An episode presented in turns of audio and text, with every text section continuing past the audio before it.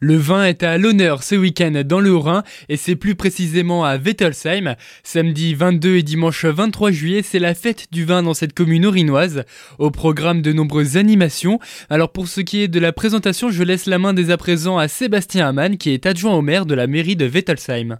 Donc euh, ça sera déjà la 55e édition de cette fête du vin. Tout le week-end, nous aurons euh, des animations musicales sur les différentes places du village, un grand cortège folklorique euh, avec différents chars sur le thème des 70 ans de la route des vins d'Alsace et les groupes folkloriques se produiront donc le dimanche après ce cortège sur toutes les places. En plus de ce défilé, des dégustations de vins seront également au programme. On aura des dégustations de tous les vins d'Alsace produits sur Wettolsheim, euh, les grands crus, les créments, sur la place centrale, présentés par le syndicat viticole. Et bien sûr, on pourra déguster aussi les vins des producteurs locaux au sein des différentes associations qui proposeront également différents repas, le samedi et le dimanche. Les repas sont bien évidemment payants, comme les dégustations. L'entrée du samedi soir est de 10 euros, le petit verre est compris, et il y a également un bon de 2 euros déductible sur tous les repas. Par contre, le dimanche, l'entrée est totalement gratuite. Alors je reviens un instant sur les dégustations. Wettolsheim est, on le sait, une terre viticole. Quel vin est-ce que vous proposez à la dégustation?